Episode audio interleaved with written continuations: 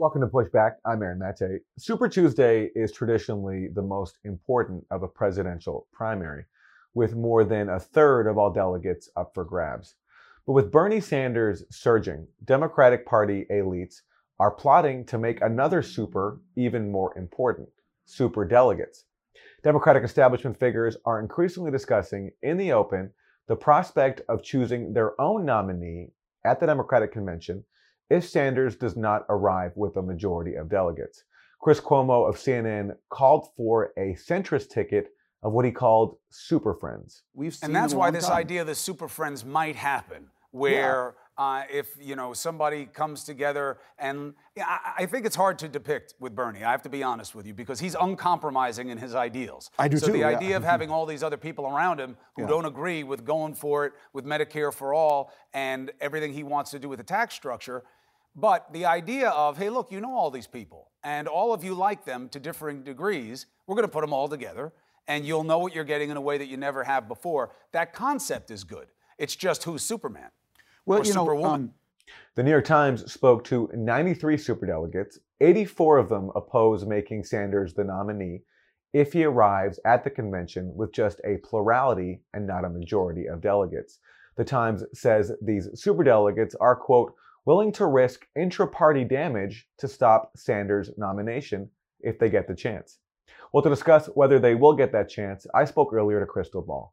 She is co host of the TV show Rising, airing on The Hill, and co author of the best selling new book, The Populist Guide to 2020. Crystal Ball, welcome to Pushback. The prospect of super delegates deciding the nominee and putting forward a ticket of so called super friends is uh, increasingly being raised, and it's stoking alarm amongst Bernie Sanders supporters. How real of a possibility do you think it is? Oh, it's like 100% real. If Bernie fails to win a majority of the delegates, at this point, there is zero doubt in my mind that they will try to take it from him, either through stacking up the super friends, you know, on the first ballot, or through super delegates. We saw that New York Times reporting where they interviewed all of these super delegates. And they were basically like, look, this is me paraphrasing, these were not their exact words, but they're basically like, yeah, we know it would damage the party to try to take it from Bernie on the second ballot. We don't really care. We do it anyway. And the reason is, you know, something that I've been talking about for a while, because many of these people whose careers or their access to power or their personal status or whatever depends on the existing Democratic Party uh, power structure, they would rather have another term of Trump than have Bernie Sanders. Why? Because these are people that all know how to be in the opposition. That doesn't represent an existential threat to their status and their livelihood. Bernie Sanders does represent an existential threat to their status and their livelihood. So they know how to ride out another four years and then have another bite at the apple four years from now with another neoliberal. They don't know what it looks like for this entire order that they've associated themselves with and that they've used to build up their own career and status. If that ends, that really could be it for them in terms of their power positioning. So that's why so many of these people would look at the fact that many Bernie supporters, many Americans would be disgusted by a process that would rob him of the nomination, would not vote for the Democratic nominee, would almost guarantee Trump's reelection, and say, you know what, that's the path we're going to go down anyway. What strikes me here is the contempt for Democratic voters, sort of on two fronts. So, first of all, this idea that you're going to pick someone who does not have a plurality. But then also you have the added contempt of progressive voters because if you look at this New York Times piece, every person who they put forward as the possible as a possible candidate on this so, so-called super friends ticket decided by super delegates is a so-called moderate. There's no talk of having a progressive. Instead, you have names floated like Kamala Harris and Chris Coons. Yeah. Well, and they completely ignore the fact that um, Bernie Sanders is not only obviously winning, but he's consistently rated as, you know, highest favorability ratings among the Democratic base. His ideas have won the day. Um, you know, the reason why he's winning right now is very clear. It's because he's been running on Medicare for all, and healthcare is the number one issue, and voters trust him most on healthcare. So, this idea that voters really would prefer a moderate candidate, it's just not borne out by any of the data that exists. And it's so hard to imagine. Yeah, I mean, at this point, there the, the idea of Kamala Harris is insane. She couldn't even make it to Iowa, right? And we're going to say that she's the will of the people. But they're getting to a point where they're not even hiding their, you know, um, contempt for the voters, their contempt for democracy. I don't know if you saw on MSNBC, it's a guy who was an Obama supporter. He's been, you know, a long time hater of Bernie Sanders, who came out and said, no, the public doesn't decide who the nominee is. The party decides, and then people are allowed to vote for president based on who the party decides gets to be the nominee. Uh, the Democratic Party has a party. The party decides its nominee. The public doesn't really decide the nominee. The public gets to vote for president of the United States, but people who are active in the party, who participate in the party, they decide the nominee. Super delegates are very influential in the party. Also, delegates are very influential. And just because you're a pledged delegate for Bernie Sanders or a pledged delegate for Joe Biden doesn't mean when you get to the convention floor that you'll stay a delegate for Biden or Sanders. That's a process. And so it is a process which means that this whole process we're engaged in, organizing and volunteering and sending in contributions and going to rallies and voting, is all in the minds of these party leaders, basically democracy theater, right? Sure, we'll let you feel like you have a say in the process, but if you pick someone that we find unacceptable, we're going to invalidate all of that all of these contests, every door that was knocked, all the phone calls that were made, they're talking about invalidating all of that to pick someone that they find unacceptable. It's just completely flagrant. And to tie it back to something that you know you've been excellent on and, and covering you know extensively, and that we always draw on your expertise for for our show Rising.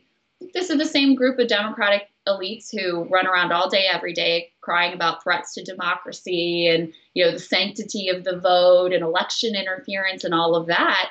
But when it comes down to it, when it's inconvenient for them, they're ready to, ready, willing, and able to completely dispatch with any notions of democracy to serve their own ends.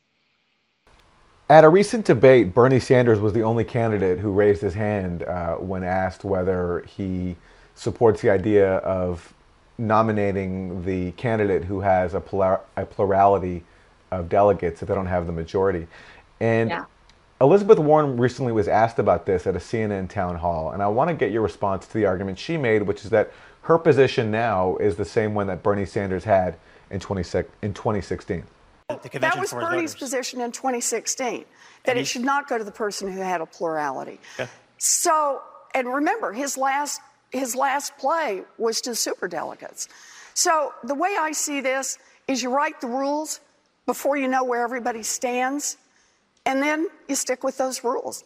So for me, Bernie had a big hand in writing these rules. I didn't write them, uh, but Bernie did. I, her argument is completely disingenuous. First of all, this whole idea that these were the rules that Bernie wanted. No, the Sanders people fought to get rid of super delegates entirely right? The only reason that we have this second ballot thing is because that's what the DNC hacks forced upon them. So he's been consistently against super delegates.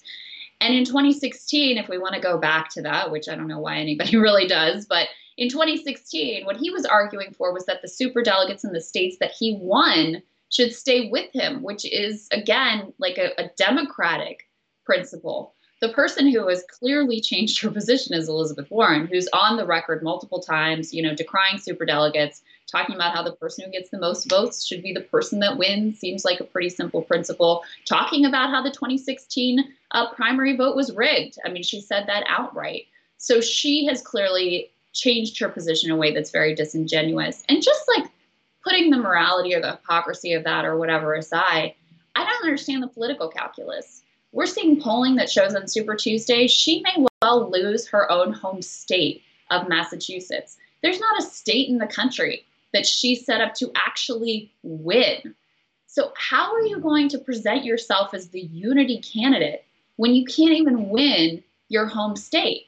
It seems to me like the best case scenario for her would be to try to rebuild some of the bridges with Bernie and with the Sanders movement and hope to have some power and influence and potentially a you know administration position under a Sanders administration. you know, I think it's very unlikely at this point that any of that would happen because of the very cynical, uh, hypocritical, and disingenuous way that she has played all of this. That's the problem with Warren. I would have thought previously that that would have been her path to try to make amends with Sanders and be a part of his movement. But based on her performance so far in the primary, uh, trying to repeatedly attack Sanders, the, the whole controversy for a couple of days about him allegedly telling her that a woman can't win the presidency, it makes me actually wonder whether she's committed to the politics that I used to associate her with. Well, that honestly, it's sad for me um, because she was a hero of mine. I mean, really and truly. And back before 2016, before Bernie got in the race, I mean, I was the first out there begging her to run. When I did uh, that piece on MSNBC that got a lot of pickup saying, please, Hillary, don't run, the person that I was like, we've got to have we need someone who's got the like courage of their convictions and fights for working class people and stands up to the Obama administration when it's uncomfortable. That was Elizabeth Warren. And I mean, I really thought that about her. And she did, right? She did go up against the Obama administration and challenge them on some of the, you know, banking friendly interests that they were pulling into their administration when that was a very uncomfortable thing to do. So it's been deeply distressing and upsetting to me to see the way that this whole primary has played out. But I have to be honest, I mean, it started really back in 2016 when you know she decided not to run for president. In and of itself kind of disappointing when you have progressives coming to you and saying we need an alternative. We need an alternative. She doesn't step up.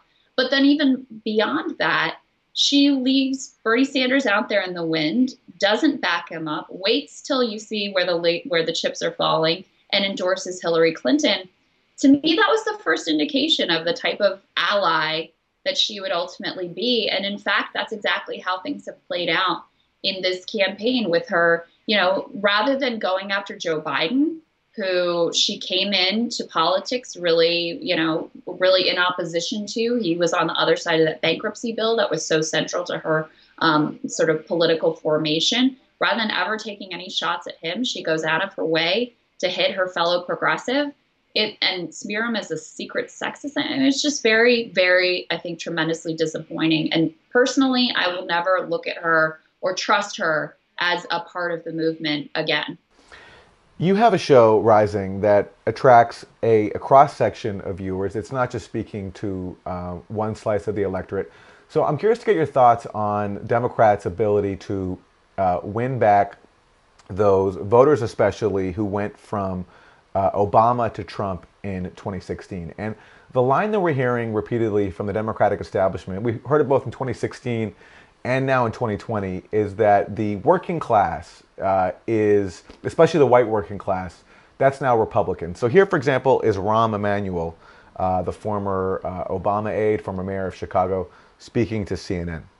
This would basically take that entire strategy and throw it out the window mm-hmm. and say that what we're going to see now is a turnout of young voters that have never been shown since the voting age has been reduced to 2018 and a return of working class non-college educated voters to us that we haven't seen since 1964.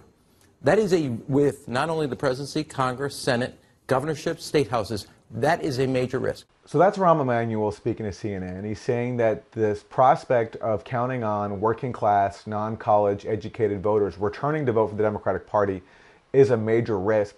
Crystal, it reminds me of Chuck Schumer confidently proclaiming in 2016 that for every working class voter that we lose, uh, in Scranton will pick up two or three uh, suburban uh, college educated voters in the suburbs of Philadelphia. For every blue collar Democrat we will lose in Western PA, we will pick up two, three uh, moderate Republicans in the suburbs of Philadelphia. And you can repeat that in Ohio and Illinois and Wisconsin.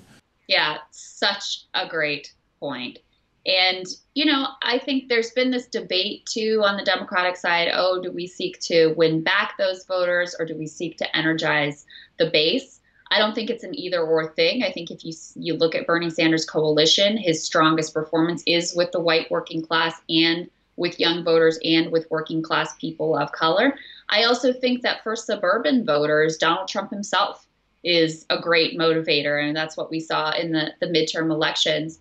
But look, let's let's have humility about all the electability stuff. The truth is, nobody knows what's going to happen, how it's all going to unfold. Is coronavirus going to shake? We, nobody knows, right? What I do know is this: I did not sign up to be a part of a party that has contempt for working class people of any color. And the reality is that for a long time now, the Democratic Party has been looking down their nose with contempt, especially at white working class voters, but I would say with, with all working class voters. And so, as a matter of morality, as a matter of who I want the party centered around, the type of people whose interests I want it to represent, that to me is the battle and the struggle of realigning the Democratic Party to its historic base of being a champion for working class people.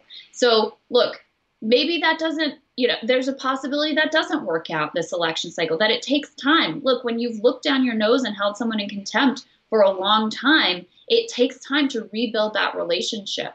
But my commitment is to focusing on rebuilding the party in that direction, realigning the party in that direction. And it happens to be that the data also reflects the fact that it is most likely that that is the best path in terms of electability, winning back places like Pennsylvania, Wisconsin, and Michigan as well. A problem I've faced is Trump won in 2016 on a campaign that uh, included outright racism uh, and xenophobia, and you can't ignore that. At the same time, I, have met because because of my I've been so critical of RussiaGate. Um, it's brought me into contact with a lot of Trump voters who repeatedly told me that that they were uncomfortable with some of that rhetoric that he used, but also they just saw him as the anti-establishment candidate, and so really in an act of desperation and as an act of rebellion against what they perceived to be the Washington establishment, Trump was their guy, and I think this is why Bernie Sanders has the ability to win over people that people like Hillary Clinton and Joe Biden just can't win over anymore because they're deemed to be a part of the establishment that Bernie Sanders is just not a part of. Yeah, I think that's exactly right. You know, um, Democrats on Twitter, like hashtag resistance types, vote blue no matter who types, always love to say, like, well, Bernie's not even a Democrat. And to me, that's the point. That's part of why that's like the best thing he has going for him because so much of America, normal Americans, have complete contempt for the Democratic establishment, just like they have and had for the Republican establishment. The fact that he's not a Democrat is one of his great selling points and is exactly why he does so consistently well with independents because they see that he's willing to call BS on his own team. And that's a deeply compelling thing you know, on your point about the the sexism and the racism that Trump ran on, that he still, you know, brings to the table on a nearly daily basis. My personal view is number one, I'm not in the business of like looking into voters' hearts and saying these ones are worthy, these ones are unworthy, this one's worthy of being in our coalition, this one's not.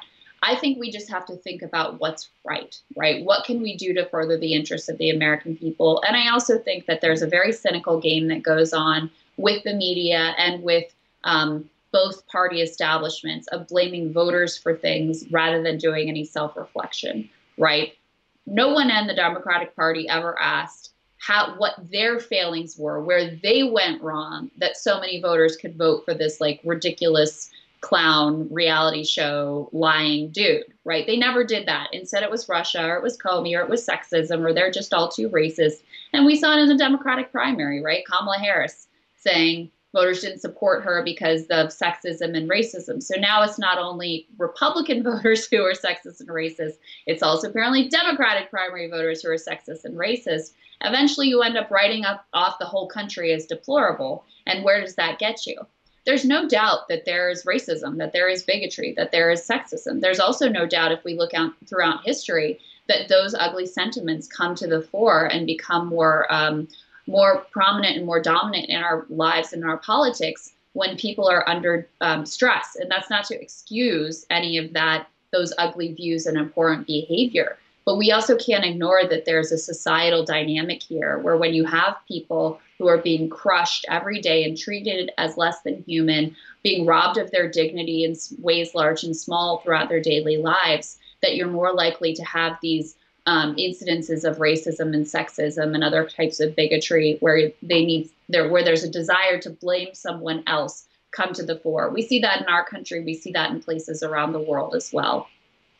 Final question: Who do you think drops out after Super Tuesday, and who do you think becomes the last hope for the moderates, so-called moderates, to stop Bernie Sanders?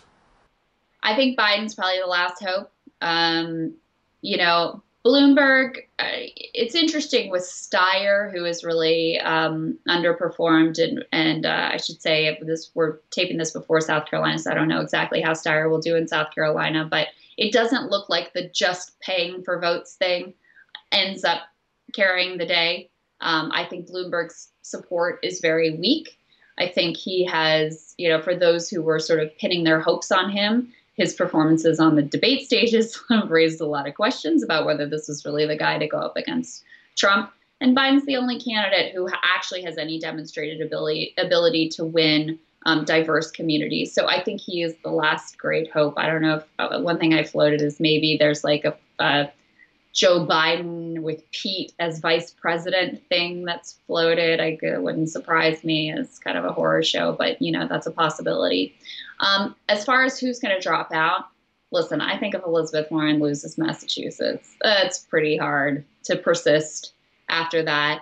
Amy Klobuchar, uh, Minnesota, is also on the ballot. I think she will actually pull that off. She is more popular in Minnesota than Warren is in Massachusetts, but she's got to be running low on funds as well. It's hard to imagine how she continues past Super Tuesday. Um, that is my view. And the last thing that I'll say is that um, we can't forget that as poll numbers go up and media narratives and this one's got momentum, et cetera, et cetera, no campaign has the infrastructure and the enthusiasm, the volunteer base, and the resources on the ground and the know how that the Sanders campaign does. There's just no one that is like remotely matching them in every single Super Tuesday state and across the country. So it's a tremendous advantage um, organizing advantage and infrastructure advantage that they have going into this, even in states like, you know, Arkansas, which should be a tough state for Sanders. Um, although there are some affinities there, but there's polling that shows he's got a chance to win a place like Arkansas. Why? Because they've built the infrastructure, they've done the work, they've been organizing uh, and advertising even when other candidates haven't. So I think Bernie has a tremendous advantage that way coming into Super Tuesday. Crystal Ball, co host of the show Rising and co author of the best selling new book, The Populist Guide to 2020. Crystal, thank you so much. Aaron, always great to talk to you.